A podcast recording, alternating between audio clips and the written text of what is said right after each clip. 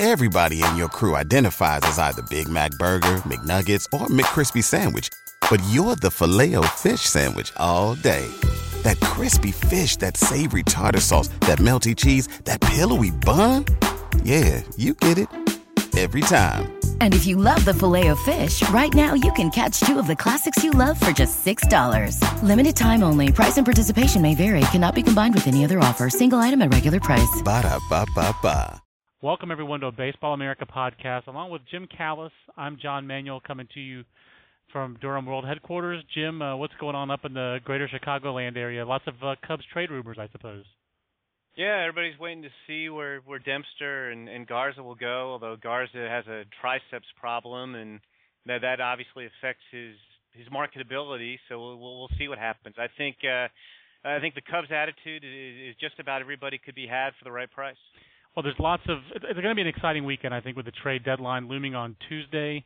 And Major League Baseball, once again, as I did with the signing deadline, Jim, thankfully currying favor with all the writers by having the deadline be in the middle of the afternoon as opposed to at midnight. That's a positive change for the deadline. We're going to talk trade deadline rumors. We'll take your questions. As always, if you have questions for either one of us, you can send those to us on Twitter. It's a great way, at Jim Callis BA. Jim, you lead the Baseball America pack in Twitter followers.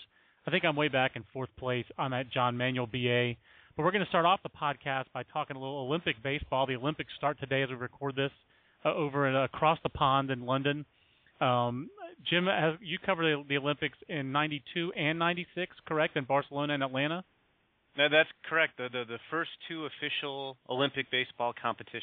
And I covered the one the United States won from a jingoistic standpoint, the best Olympic baseball tournament, but also just from a competition on the field standpoint, the best Olympic baseball tournament, which was 2000 in Sydney. Baseball America did not go to Beijing or Athens, and now baseball out of the Olympics in 2012. First time that we were having an Olympics without baseball since Moscow in 1980, and, of course, the first time since 1976 that you're going to have an Olympics with the United States in it and no baseball in the Olympics, which I think is kind of a big deal. And, Jim, we don't need to rehash the how baseball fell out of the Olympics, but there was some news this week about baseball's potential future with the Olympics. First of all, somewhat quietly, that no one seemed to really care, they announced the World Baseball Classic sites for 2013. The World Baseball Classic has replaced the Olympics as a top-level international baseball event.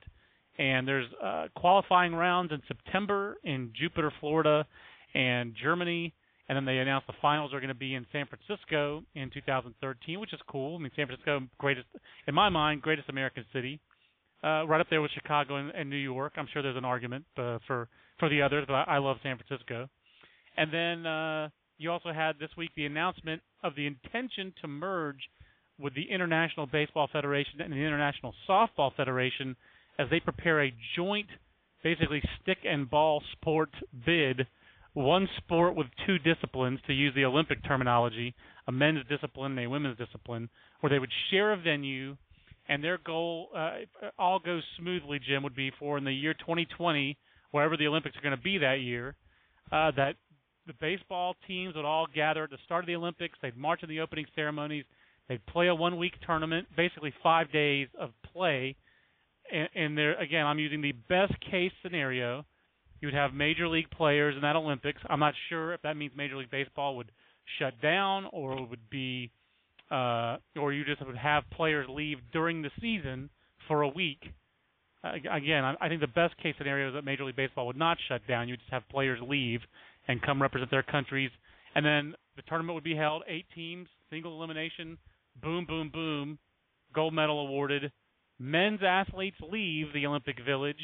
Their rooms are taken by the female athletes, softball players, who come in, they play their tournament, boom, boom, boom, march in the closing ceremonies, you're done. All at the same field, same facility, one field, baseball 1 week, softball the next week. So, Jim, that is a scenario that if baseball comes back in the Olympics, I've spoken to guys with the IBAF, I've spoken to people even with the International Softball Federation. That's the best-case scenario. If that's the best case, would you be for baseball getting back in the Olympics? I mean, I'd like to see baseball and Olympics just from the standpoint of I'm a baseball fan, and I think it belongs there as much as some of these other sports. But I just don't see – I would be adamantly against shutting down baseball, or even if you're not shutting down baseball, losing players to the Olympics. Because the thing is, I mean, if you had a single elimination tournament, opening ceremonies and all that, I mean, you still have to have travel to and from there. So you're talking Correct. About, you know, to me, I'm thinking a minimum – and I assume, I mean, you might actually work the players out together rather than just, hey, here's the ball, go get them. Right. You know, first round game. So you're probably talking about 10 days for guys missing. I think that's the Olympics, minimum. You know, 10-day minimum. And I mean, you look at last year when you had so many teams whose playoff fate was decided on the final day of the season. And then, you know, this year we now have an extra wild card. I just don't think baseball gains enough from tainting. I don't know if taint is the right word, but from, you know, affecting the regular season to that effect. Because when you are going to have playoff races decided by one or two games, this is going to affect playoff races. And to me, baseball has its own event. They have the World Baseball Classic, which, you know, is not necessarily a true, you know, 100% competition. You know, it's, you know, you have pitch limits and all that. But, you know, baseball has its own event. Baseball, this isn't hockey, where, you know, hockey's got to do anything they can to draw interest. I mean, baseball is an $8 billion industry. There is worldwide interest. I do think the Olympics obviously would create more, but I don't think the benefits of being in the Olympics outweigh the negatives of having many of your best players leave. And then you're going to go through, I mean, John, you and I see this every year, and we can never talk about specifics with the futures game. Right. About, or some organizations are much more cooperative than others. Right. I mean, you know, and I won't name one. We both know who the most difficult organization is with the futures game. We do. You know, it's one of the best teams in Major League Baseball, and that team's not going to want its players to go depart for the Olympics. You know, you're going to have gamesmanship. Oh, you know, this guy can't go. He's got, you know, a mild sprain of his ankle. I don't like it from that standpoint. You know, I used to think that shutting down baseball was a crazy idea that would never happen, and I'm against it. I don't think it would. I don't think it would happen even in that scenario. And you can't really, you know, in some cases, say this year in London, maybe you could have tried to sync up. I mean, it's only every 4 years, so maybe you could have tried to have a later All-Star break and just sync up your All-Star break with the Olympics. You know, I always thought to myself, maybe you should try to work with the Olympics. It's important to get into the Olympics. But, you know, then there's the year was in Sydney. The Olympics were in September. What you know, Atlanta was July, was it not? Didn't it start like July 8th? I think it was later than that, although, because I think they went on a tour after the College World Series. I want to say it was more late July. Okay, but well, the College World Series back then ended in the first week of June, so you know, like June 6th. So a little bit different schedule, but still, I think it was late July. It doesn't sync up always with the baseball calendar, is my point. And then there are other years, you know, 2016. I'm not sure what the dates are, or if the dates are set, but the Olympics that year will be in Rio de Janeiro, which I think that means Southern Hemisphere. It's going to be later in the year Olympics.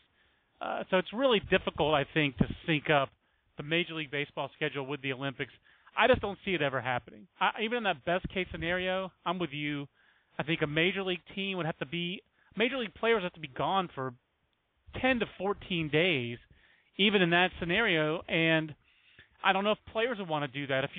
Jim, if you're in a contract year in 2020, do you really want your counting numbers and all your numbers to be impacted in a walk year by taking 2 weeks of your year to go play for your country? I don't think that's going to help you. What if you were Cal Ripken Jr.? What if we had this 20 years ago, John, and you were Cal Ripken Jr. and your consecutive game streak? Right. You know, I mean, and that's an extreme example, but yeah, I think the logistics are too difficult to work out. And I've Googled here while you were talking. The gold medal game in '96 was August 2nd. There you go.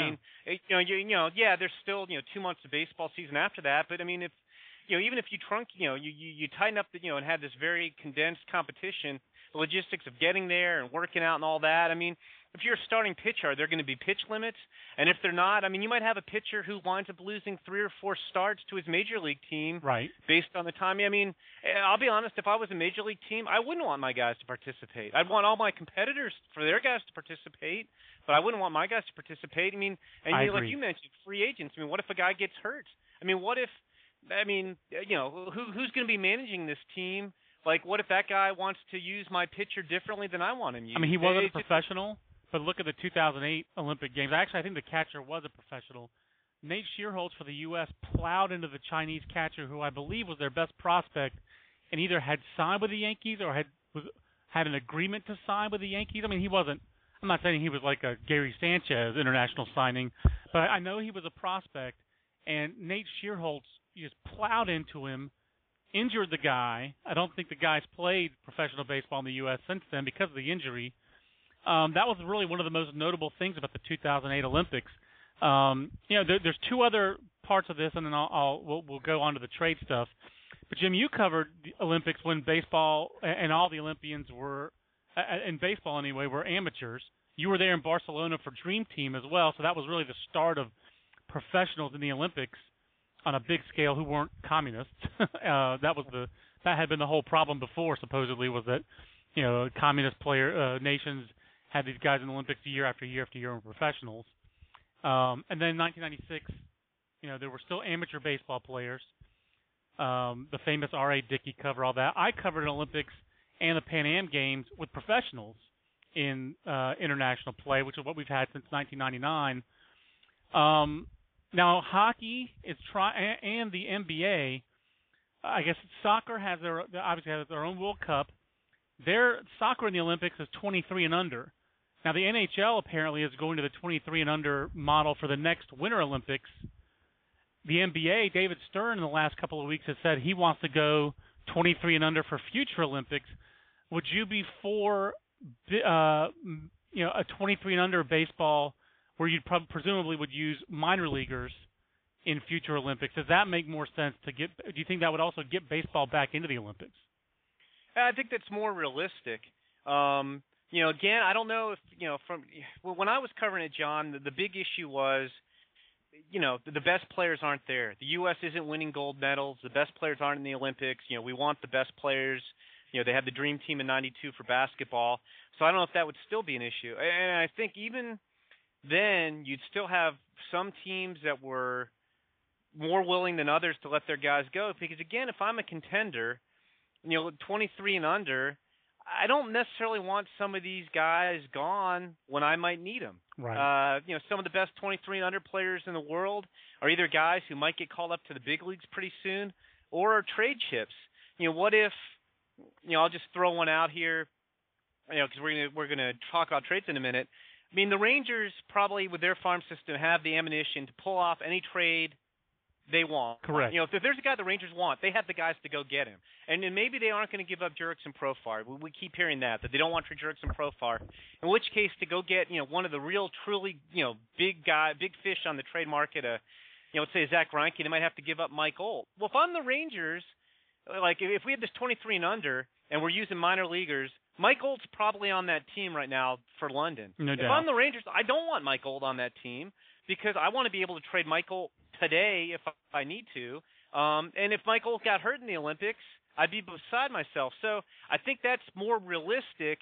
I still don't know if the teams would be really thrilled. And I'm not sure that the IOC would feel like, at least if you're talking NHL players, NBA players, you're getting major leaguers in those sports, even if it's 23 and under.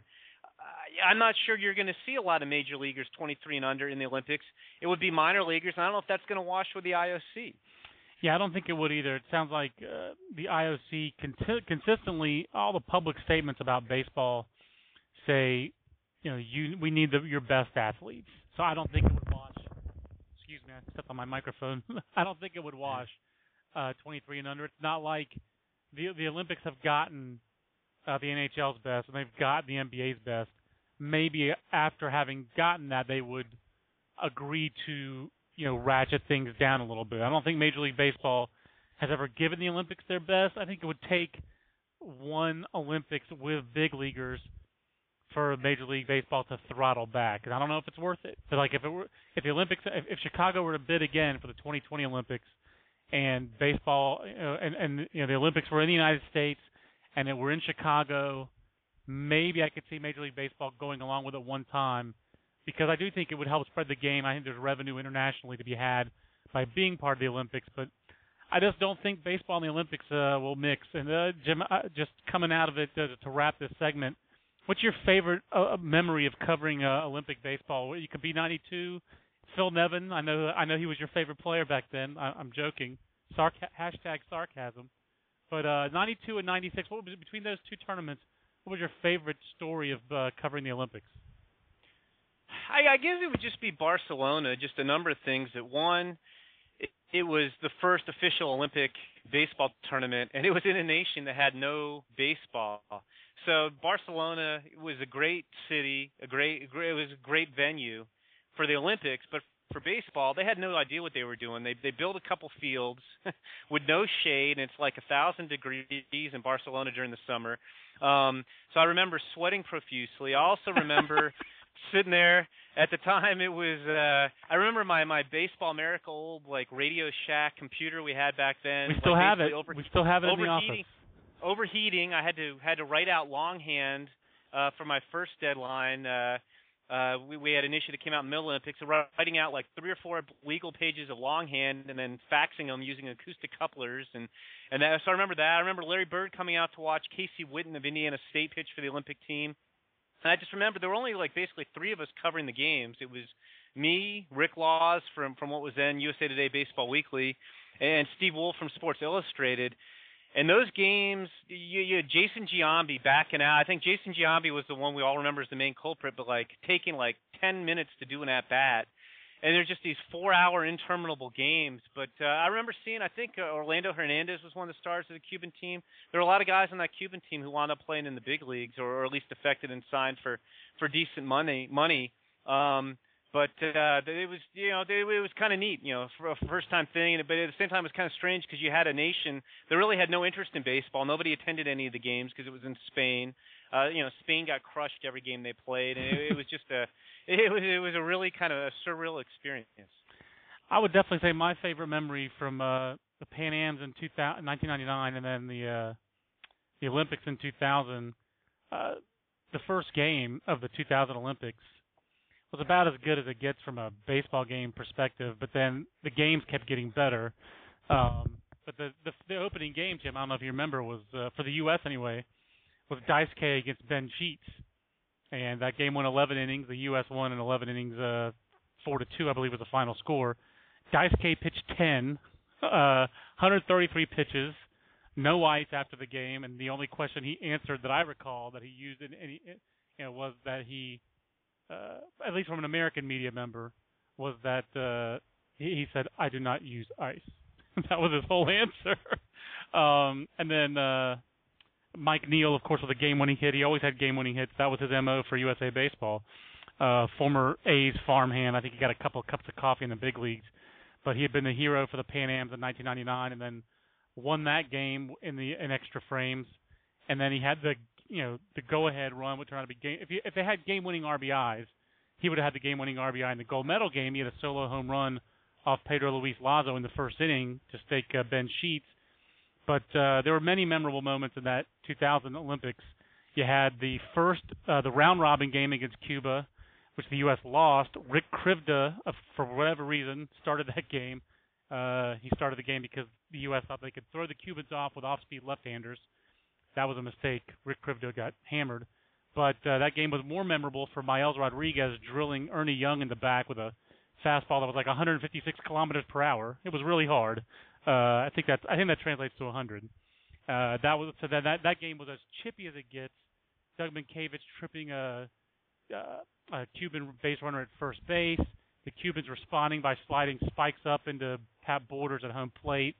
That game was all the chippiness and the rivalry that you think would happen because the Cuba and the United States had these political tension. It actually came true in that baseball game, which made a really compelling theater. And then, of course, the semifinal, the best game I've ever seen in my life in person, was the U.S. versus Korea. They played twice. Roy Oswalt started both games for the U.S., got no decisions, so he's kind of underrated in his Olympic career. But both those starts were tight games, and the first Korea game, the U.S. won on a walk-off home run by Minkiewicz, and he really didn't celebrate very much. Actually, I guess it was a go-ahead home run. It was a walk-off. I think it was at the top of the ninth inning. It's been 12 years now, so I don't remember all the details like I used to. But the semifinal game, there was a 2-hour rain delay in like the eighth inning. The U.S. had the go-ahead run on third base and Brent Abernathy. Then they came back from the rain delay, and Abernathy was ruled out on an interference play at home plate, which was bizarre. And then Minkiewicz in the bottom of the ninth, after Gookie Dawkins gets picked off at first, the pinch runner, and Minkiewicz was trying to bunt. After the pickoff, Minkiewicz hits a walk-off solo homer to win it, and he romped around the bases, and that was as dramatic a home run as I've seen in person. And then, of course, Sheets with a dominant performance the day after. That was just baseball at a very high level, and that's the thing for me. That is difficult is that those Olympics, if you paid any attention, with professionals, that Olympic tournament was played at an extremely high level. Same was true in 2004, even though we weren't there, and in 2008, where the U.S. again and Cuba, Korea, which won the gold medal in 2008, very high-level baseball, even without major leaguers. And I feel like the Olympic movement misses out, and baseball misses out because the IOC is short-sighted.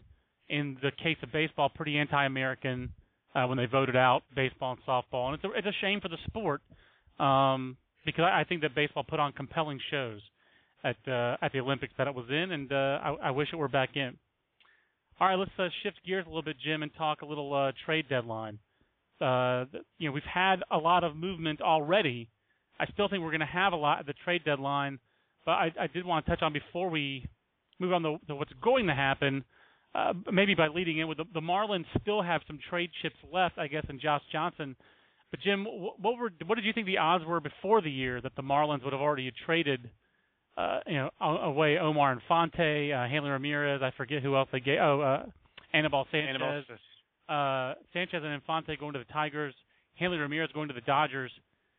Full fire sale mode already in Miami with the new ballpark that no one's coming to, and Ozzie Guillen and I guess I didn't think I thought they would give them at least a year before they did this. Yeah, I don't disagree with what they're doing because they're not going to win this year, and Hanley Ramirez's contract all of a sudden looks pretty bad, and they got rid of the whole thing. Baseball standpoint, the moves make sense. But no, I agree. I mean, the thing is, the one thing you and I both do, I think, a trillion radio shows, especially in the preseason, and people ask you who's going to win and this and that, and I always caution them. When you have a team that just brings in a bunch of free agents, that usually, not that they're as bad as the Marlins have been, but usually it's not like you sign Mark Burley and Jose Reyes and Heath Bell and then you're going to win 100 games. It doesn't work that way. Right. The sum doesn't always equal what you think the individual parts are worth. And I'm surprised they're as bad as they are. I'm not surprised. If you told me that they'd be in fourth place, I could see that because that's a good division. I wouldn't have necessarily thought, the Mets would be ahead of them, but, no, I mean, if I was a Marlins fan, I'd be extremely disgruntled right now. They used all my tax money to build this stadium. They went out and spent wildly in the off season. The team hasn't come together. Now they're giving guys away. Do I get a rebate on my tax money? I'm guessing not. So, I guess that's not going to happen. I'd be very disgruntled too. And you hit the nail on the head, John. I mean, I think from a baseball standpoint, the moves make sense, but I don't think any of us thought, they'd be trading these guys and possibly Josh Johnson and who knows who else here in the next couple of days. The funny thing was, I mean, they made one of the first pickups really. I think the first pickup this month, they went out and got, not that he's a superstar or anything, but they went out and got Carlos Lee. Right. Yeah, and not even 3 weeks later, they're tearing the whole thing down. That's a great point. I hadn't even remembered that. Really, Carlos Lee was one of the first shoes to drop, and now they've turned around and they were sellers. So the top starting pitcher. I mean, obviously there are teams that want hitters too. I wanted to ask you to rank the top. If you were a team that was looking to pick up a starting pitcher, Jim, and you could make tweaks based on a team, a specific situation. How would you rank it? It feels like the top trade targets among starting pitchers are Greinke, Shields, Garza, Dempster, Liriano, Johnson. Taking into account that Garza's situation, like you mentioned in the open, has changed with his triceps injury. Maybe it's less likely for him to get traded before the non-waiver trade deadline. How would you rank those pitchers? Who would you want most out of those guys? I almost feel like, for me, even though he is the oldest of these guys, if I was just looking to win now, I think Ryan Dempster would be at the top of my list just because I would hope I had to give up less for him. I have the issues with Zack Greinke. I'm just not sure. I don't think you know what you're going to get with him mentally. And Josh Johnson's so injury-prone. I know Ryan Dempster's track record is not nearly as good as those other guys, but he's steady, he's durable, he's been outstanding this year, and hopefully he'd be a rental. I guess the last part would be you'd have to convince him to come to wherever you are because it sounds like he wants to be a Dodger. How would you rank those pitchers? I'd still rather have Zack Greinke than any of those guys, John. I like Ryan Dempster. I think he's – I don't think the 2.25 ERA he's put up – I don't think the rest of his numbers kind of sync up with that 2.25 ERA. I think he's pitched over his head a little bit. Sure. And I don't think he's going to be super cheap because it sounds like the Braves were willing to give up Randall Delgado to get him, and that the Cubs are trying to get they were initially trying to get Zach Lee from the Dodgers, and now they're trying to get Webster from the Dodgers. But that said, I mean, James Shields and Josh Johnson really aren't having great years, to be honest with you. If he were 100% healthy, I'd want Matt Garza, and I like the fact that I control Garza for another year. But he's not 100% healthy right now, and he's not going to come cheap, so I could be giving up significant pieces to get Matt Garza if I went out and got him right now, and he might not be able to contribute a bunch down the stretch. If Matt Garza was 100% healthy, I might like him better than Zack Greinke because I control him. And like you said, I know exactly what I'm getting. I wouldn't mind trying to, maybe buy cheap on Francisco Liriano, although his last outing is going to make that more difficult. But I'd still like to have Zack Greinke, but I agree with you. And I think this is true in general. You're getting a guy for 2 months. If you get Zack Greinke or any of these pitchers, you're getting, 10, 11, maybe 12 starts? How much of a difference, unless the guy just goes out and is lights out, how many wins is that really going to add to your team? It's not. Getting one of these guys is not going to make your team 5 or 6 wins better. Yeah, that is the challenge that all these teams. That's the question all these teams are asking themselves. And I guess that's the key. And Greinke, clearly pitched very well his last time out. That was on 9 days rest. that makes a difference. Like you said, he's only for the rest of the year. He has no playoff pitching experience beyond last year when he was okay, but he didn't exactly pitch like an ace last year in the postseason. What's his in your mind? In my mind, I should say, it feels like if the Rangers want him, they will get him. Like you said, their farm system is the best of these teams that are involved. I feel like they're going to get him. Where would you put the? I think it's like a 75% chance. If I'm going to put a percentage on it, the Texas Rangers get Zack Greinke, and they aren't going to have to give up Jurickson Profar. It feels like this is an organization that can give up one of your fellow Georgia Bulldog graduates. I'm sure he didn't graduate, but Justin Grimm is an attractive trade piece, even though he's a spare part almost in the Rangers system. He's not their top pitching prospect. They could go on a second-level middle infielder, whether it's Sardinas or many others. They have several other shortstop prospects. They don't even have to include a Mike Olt. They could go Christian Villanueva. I know isn't having a great year. They could maybe offer up a toolsy but raw young player like a Jordan Akins who's having a terrible year, or a Zach Cone. They have such depth. They don't have to give up a Profar or even an Olt or Martin Perez to get a player the caliber of Zack Greinke. I disagree with you a little bit on that, John, because, okay. I know the Brewers account said they'll trade Greinke, and it makes sense, especially because he's going to be a free agent.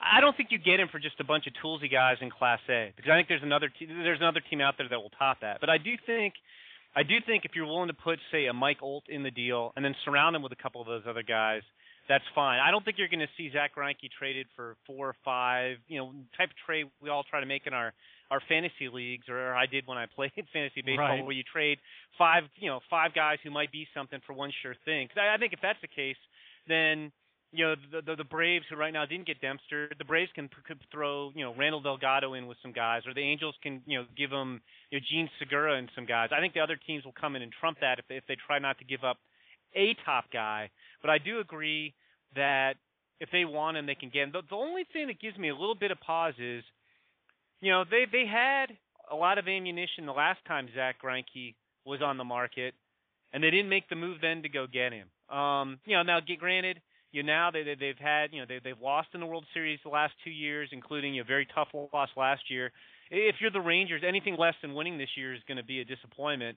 But that's the one thing that gives me pause is the last time he was on the market, it's not like the Royals gave up an unbelievable package. I'm sorry, the Brewers gave up an unbelievable package to the Royals to get him. And they gave up a good package, but it wasn't like it was unbelievable.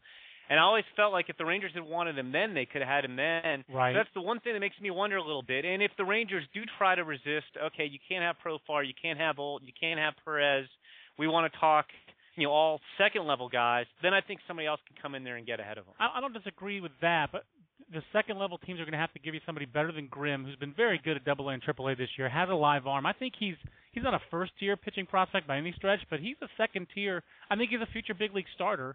That's pretty good value. I mean, he's not – just comparing him to a guy who got traded last year, he's not Jared Cozart, but he's not that far different from Jared Cozart. He doesn't have quite as live an arm, but a little bit more pitchability. Obviously, I think more maturity. If the Rangers were willing to include a Rugnet Odor, that's a pretty good middle infield prospect. And again, Luis Sardinas, but there's not a lot of better minor league shortstops out there than Sardinas, who's hitting 300 and is a defensive whiz playing shortstop at Hickory. Villanueva's a guy who was number 100 on our top 100 list, not having a great year this year at Myrtle Beach. But, Sardinas steals bases. He fields. Those guys, I understand they're not elite guys. They're pretty good, and other teams are going to have to include some significant prospects. I guess what I'm saying, they're going to have to give guys to give up a player who's better than a package that's better than what Texas gives up. They're really putting a significant dent in their farm system, and the Rangers really aren't. Right. That's the difference for me. I definitely don't think I do think that the Rangers are going to try to get the best starting pitcher they can without giving up Olt, Perez, obviously Profar. But I do think there's a little bit more urgency for the Rangers, having been to two World Series. Anything short of winning it this year is a disappointment. And Josh Hamilton, as we've seen in the month of July, his future is very up in the air. He's erratic off the field. He's erratic on the field. When he's on, he's the best player in baseball. When he's not on, he's an enigma, and obviously his impending free agency is a real big question for them. So the urgency is a little heightened there. Which of those other pitchers? Anyone else on that pitching group? You're closest to the Cubs, like you said, Garza, the injury, Dempster. It feels like the Cubs have as many cards to deal as anybody has in this, Jim, because they've also got hitters that other teams could be attracted to, like an Alfonso Soriano or a Bryan LaHair. Yeah, I mean, the Cubs, like I said, I mean, all those guys are movable. I mean, I don't think the Cubs are going to trade Castro. I don't think they trade it, maybe Jeff Samardzija. But virtually anybody else on that team is in the mix. You know, Soriano's a guy they were willing to eat a ton of salary on in the offseason and had no takers. He's having a good year. I mean, to me, Soriano really fits nicely as a DH for an American League club. You know, the days of having teams, loaded with DHs. Every team, all the contenders had great DHs. Now it's almost like it's we're going to rest the guy here for a day or two. A lot of teams don't have good DHs. He could be a nice fit there. Bryan LaHair, what would be interesting, I don't think Bryan LaHair would cost you an arm and a leg. I'm not really buying him as an outfielder, and Rizzo's their future at first base.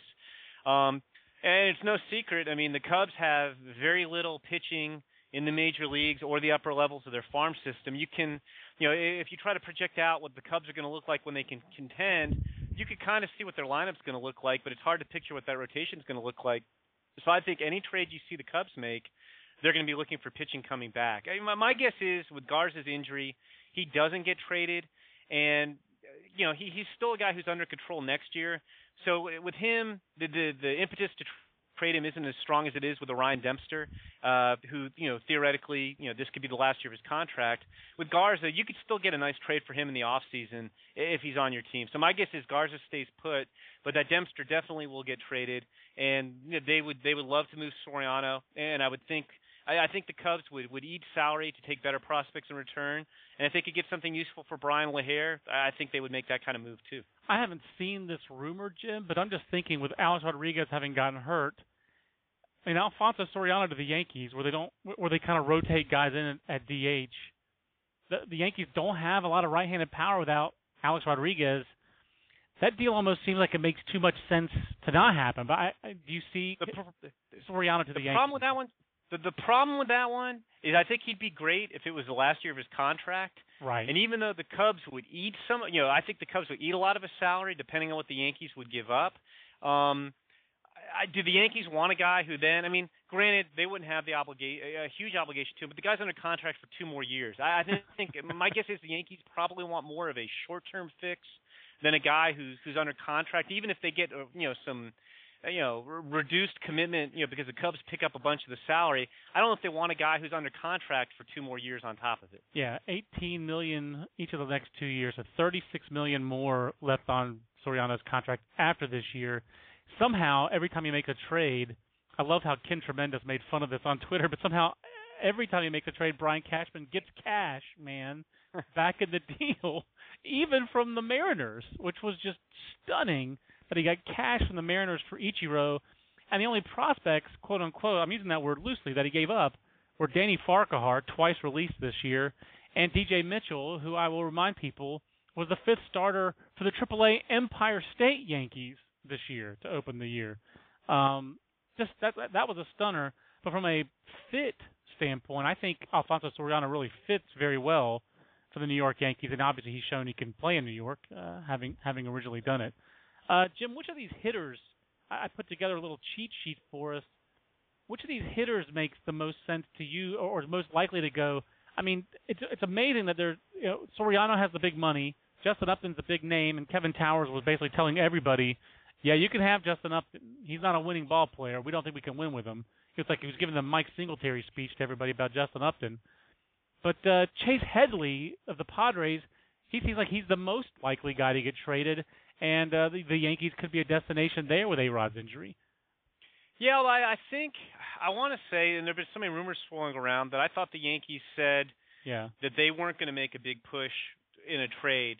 Because they expect A-Rod back before the end of the year. I do think, to answer your question, I do think Headley's the most likely guy to be traded. The Padres have a guy who could step in and take over at third base, and Jed Yorko, who's if he's not ready, he's almost ready. Great name. Headley's having a good year, so there's some value there. He's in terms of his contract, and he's not a free agent until 2015. He's going to be a first-year ARB eligible guy, so you are going to have to pay him more money. He's going to get more expensive, but you control him for a while. It's not a rental, and he's a solid player. So I could see him. I could definitely see Headley being traded. I think he's most likely. Although I've also, again, it seems like there have been a million rumors. I had somebody, I think in my chat yesterday, John, at Baseball America, somebody was saying how, and I don't know if this was a quote from Josh Burns or where it came from, that somebody was talking about how the Padres could get as much for Chase Headley as they got for Matt Latos, and I was like, that's crazy. If that's really what they're looking for, then maybe he doesn't get traded. Right. I like Chase Headley, but I don't think you're going to get Yonder Alonso and Yasmani Grandal, right? And Boxberger. It's a lot harder to me to find a starting pitcher than it is a starting third baseman. I guess it depends on the asking price, but he seems to be the guy that would make the most sense to trade. That will get traded. It's the Baseball America podcast with Jean and Jim. That's a very deep cut old reference. Jim, the other division we've talked a lot about the. AL East a little bit. We talked some of NL Central here with the Cubs. The NL Central is pretty fascinating to me on a lot of levels. You have the Reds in first place, but with Joey Votto hurt, thanks to our former number 1 prospect, Todd Frazier, also our former number 9 prospect. He's helped weather that storm a little bit. You have the Astros back at the bottom, headed for the number 1 pick overall in back-to-back seasons, and the Great American Sell-Off 2012 in Houston. And then you have the Pirates, first of all, contending for the first time since 1997. Second of all, bringing up Starling Marte with a home run in his first pitch he sees as a big leaguer. I don't feel like Starling Marte is enough to push Pittsburgh over the top. I do like Starling Marte, but Do you feel like Pittsburgh could make a move, and is there anything left in Houston to deal? It seems like Houston, between Carlos Lee and Wandy Rodriguez and Brett Myers, that carcass is pretty well picked over. Yeah, I mean, with the Astros, I mean, I think Jeff Lunau is willing to trade anybody if it makes the team better. I don't really know what the guy you could trade. Because, I mean, well, realistically, and this is tough to say, I mean, I don't think the Astros are going to contend anytime soon. So, I mean, you could argue that even a guy like Jed Lowry, who's having a nice year, and he's a shortstop and he's played well and all that, that you can, even if you want to build around Jed Lowry, I mean, are they going to contend even in the next 3 years? I don't know about that. He's a free agent in 2015. I don't think they're contending before 2015. So I guess, if I were the Astros, I'd at least listen to offers on him. But there's not much there to trade. I mean, Bud Norris is probably the best pitcher on that staff now. He's not having a great year, and you're not going to get a ton for him. So they're pretty much done with Pittsburgh. I agree. I mean, I do think this team's more of a legitimate contender than the team that contended for 4 months last year and then collapsed. At the same time, is Andrew McCutchen going to keep hitting 370? Are A.J. Burnett and James McDonald going to keep being this good? I think they could use more help beyond Wandy Rodriguez, beyond promoting Starling Marte. The problem with the Pirates, if you're looking to trade, I think is, John, you don't want to give up too much of your future. Right. And their system's kind of top-heavy. Like, I wouldn't want to trade Garrett Cole or Jameson Tyone or Josh Bell or Marte or probably Luis Heredia unless I was getting, like, if Justin Upton got traded, okay. Correct. Maybe I'll start talking about some of those names. I'm not trading those guys for Chase Headley. I'm not trading those guys for Bryan LaHair. I'm not trading those guys for Ryan Dempster. But the problem is, after you get past those guys, you saw what they gave up for Wandy Rodriguez. And, I mean, to me, on a good team, Wandy Rodriguez is kind of a number 4 starter. And they gave up 3 guys who are okay, but they're more role players to me than guys Houston's going to build around. Yeah, Robbie Grossman. Chance to be a regular. I think he could be a solid regular. Best case scenario, he's kind of like a junior Rusty Greer, Yeah, and that's what I'm saying. That's best case scenario. He also might be a 4th outfielder. So none of those guys is a lock to be a regular or a mid-rotation star. Colton Kane or right. We'll see how that turns out. But I think Pittsburgh's definitely looking to. Rudy Owens is the same thing. I think he's a number 4 starter, yep. Probably realistically. Or like a 5th. Yeah. Yeah. Wandy Rodriguez is a 4th. Rudy Owens is a 5th. Yeah. So anyway. If I'm Pittsburgh, I'd love to upgrade. Pittsburgh could definitely use a shortstop, but I just, I think it's tough because if you're not giving up those top, your 5 core prospects, I don't know that they have a lot of ammunition to really go out and get a guy. Putting together a Kyle McPherson, Tony Sanchez, Alex, Dickerson package. Yeah. Or you could give him Alex Presley, too. I mean, you're not going to get a big-time guy. And if I'm the Astros, I'm not giving you Jed Lowry for that. That's not really exciting me. So I think they've got to be careful. I mean, the best scenario would be if you had a guy, if Justin Upton could play shortstop, then I'd give away my farm and plug Justin Upton in at shortstop, which is where he was drafted as an amateur. But I'm not giving up, my core prospects unless I'm getting a guy that I can keep for a while, too. So I think it's a kind of tough – yeah, I'm sure they'll do some window dressing. I'm not sure they have – if Wandy Rodriguez is a big move, I'm not sure they have another move that big in them. I agree. I mean, I think that they would be a nice small fit. Like Kevin Correa has been pushed out of their rotation by Wandy Rodriguez, and – if they could do Correa and a prospect for somebody, that would make sense. Correa's not owed a lot of money. You're giving someone something big league ready. But yeah, I mean, like you said, I mean, Tony Sanchez, what kind of prospect value does he really have left? Kyle McPherson throwing 5 innings, a start in Double-A right now. Had some injury issues to start the year. I do like Kyle McPherson, okay, but like he's like I don't even like him as much as a Justin Grimm, who we talked about earlier in this podcast. So. Yeah, I feel like you said, unless they go out and get a Justin Upton, it doesn't feel like there's a big shortstop. I wouldn't give up Tyone or a Cole or a Heredia, like those 5 guys you mentioned. I wouldn't give up any of those guys for Junel Escobar. I like Junel Escobar. If he's available, if the Jays are even selling, he would be the best shortstop maybe on the market and he's clearly been upgraded over Clint Barmas. But I'm not sure I would, give him up for that. Maybe, maybe their discussions with the Diamondbacks over Justin Upton wind up leading to Stephen Drew. I could see that being a fit. You probably wouldn't have to give up one of your elite guys to get Stephen Drew, and Stephen Drew would be an upgrade over Clint Barmas. I think more likely you see the Pirates do more things around the edges as opposed to another big move, like you said. I do think it's going to be active, though, on Tuesday, Jim. If you had to pick one player to wrap up who's the most likely to be traded, would it be Zack Greinke? It feels like he's the most likely guy, big-name guy to get dealt.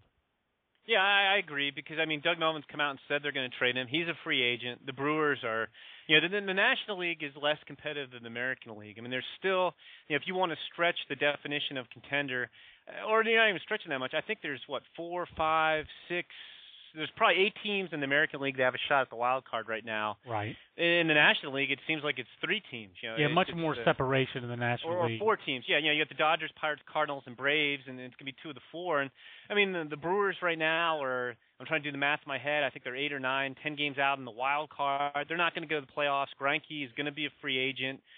Nothing would preclude him from re-signing with the Brewers if they wanted to make a run at him in the offseason. But they don't have him signed right now. He wouldn't do a deal, and he's definitely going to get traded. Yeah, like you said, the Diamondbacks, 7.5 out, are they're about as on the fringe of the wild card race as you could hope to be, and they're talking about trading a guy in Justin Upton who, for most of the last few years, have been seen as a real franchise piece. So hard to put them in the conversation for of a buyer as opposed to a seller. Well, I'm sure we'll react to it next week, Jim, when the trade deadline has come and gone, and break down the prospects. I believe this issue is your column of here are the best prospects who got traded, right? Yeah, it's probably. I'll do something trade deadline related. The thing is, before we jump off, John, I'll get your take on this because I've talked about it a couple times in SBA. We've had, I think, 1, 2, 3. We've had about 10, 12 trades so far in July. And some big names getting traded. I have not been overwhelmed by the prospects who've changed hands. The best prospect, I think, in terms of pedigree who's changed teams so far this month has been Jacob Turner, and his stock seems to be down. And let's take Jacob Turner out of the conversation. Nady Eovaldi's a big leaguer. He doesn't count. The second best prospect of the, it seems like about 20 or 25 of them have been traded this month already. I don't know. Is the second best prospect – it's probably Rob Brantley or Asher Wojciechowski. It's been more kind of, even when you had, Hanley Ramirez traded and Anibal Sanchez and Omar Infante traded, not a lot of big-name prospects changing hands right now. No, it has been underwhelming from that standpoint. I would say that your second-best guy probably was Robbie Grossman. I think he's a second-division regular, but that's probably more than most of these other guys, and it really has been extremely underwhelming. The other most the interesting guys who were traded were the big leaguers, the Kevin Youkilis's, the Ernesto Frieri, which was a nice under the radar deal in May, who's really helped turn around the Angels bullpen, and like you said, Matt Dominguez had as much prospect pedigree. Although I think you and I were both always pretty skeptical. Once he got an A ball, we were pretty skeptical of Matt Dominguez's bat. Like him versus Asher Wojciechowski, I'd take Matt Dominguez over Asher Woj myself. Asher Woj is probably going to be like one of these up and down bullpen guys. So yeah, it has been an underwhelming collection of prospects traded. I think that we'll have a little bit more in terms of quality prospects dealt for Zack Greinke, or if the Marlins do make a Josh Johnson move. Getting back to the Marlins, I meant to say this earlier, but. The other issue with the Marlins being not as good this year, Jim, is they just have their draft and development the last few years. Their farm system did not give them enough support. They developed a star in Giancarlo Cruz, Mike Stanton, and Giancarlo Stanton. But Logan Morrison has not developed as I think they hoped, not at the big league level. The Cam Coughlin injury, that really homegrown pitching. Chris Volstad was a bust. Their whole 2005. Draft class was much less than Chris Volstad. Their scouting and player development, I think, wears a lot of the blame for them not contending, even with all the free agent money they spent last offseason. Yeah, and even when you look at the money they spent, Jose Reyes, Yeah. You know, his year's nothing special. Heath Bell was terrible. You know, Mark Burley's having the best year of any of those guys, but, you know, I mean, Mark Burley's a good pitcher, but he's not like an ace. You know, like, he'll win, but it's not like when Mark Burley's pitching, the other team's like, oh, man, we got no shot today. It's not Justin Verlander, but, I mean, you're right. I mean, they basically have one hitter who's having a real good year, you know, which is Giancarlo Stanton. If you want to count part-timers, longtime BA fave, Justin Ruggiano is having an unbelievable year as a part-time guy. But, that's right. You know, they have one hitter having a good year. They have, you know, one starting pitcher having a good year. And they have, you know, a couple of relievers and Steve Cishek and Randy Cho. They basically have four guys on the team, on the 25-man roster having good years, and everybody else just kind of having so-so or disappointing seasons. And they just traded Cho. Yeah, well, that's right. And, you know, and the thing is, so not only have they not been getting the job done scouting player development, their major league decisions haven't been that great either. I mean, it's been a huge disappointment, and now you have a team that went out and spent so heavily in the offseason. I mean, I'm looking at this team, John, in that division. You know, the Phillies are old, but the Phillies are going to be better next year. I agree. The Mets are better than we thought they were going to be. I don't know if that's going to last, but the Nationals are for real. The Braves are for real. No doubt. I have a hard time looking at this division and saying – where the Marlins on a year-in, year-out basis are going to be much better than a fourth-place team. I completely agree with you, and you know, it's strange. The Marlins have had this front office together. I mean, they won the World Series in 2003. That's a long time ago, Jim. That's a long time ago, and it's been the same front office. It's been the same scouting and player development staff, and I think that, you know, there's respect in the industry for a lot of those guys. You know, Larry Beinfest and Mike Hill and, of course, you know, Dan Jennings, Stan Meek. Those guys are pros, but and they're all signed to pretty decent long-term contracts, if memory serves. That's a long time to be together with not much to show for it since that 2003. And like you said, you're looking into the future. It's hard to see this team really being successful. And to me, it all starts from the top and Jeffrey Loria, you know, and what's the team president? David Sampson. Those guys don't have a lot of respect in the industry, and you know, it just funnels down to the big league club. I don't think there's any other way to put it. Not an impressive track record for ownership and David Sampson, and this team, you know, reflects, like you said, like a lot of bad decisions, not just at the scouting and player development level, but also at the big league level. So we'll see. I fully expect them to deal Josh Johnson.